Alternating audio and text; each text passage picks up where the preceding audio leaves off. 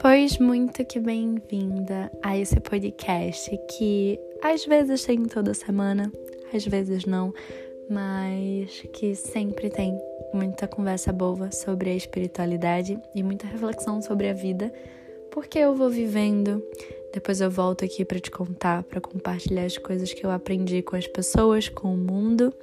E é disso que é feito, é disso que vive o de alma para alma, para ser literalmente um papo da minha alma para a sua sobre todos esses assuntos que tocam a gente de uma forma mais profunda.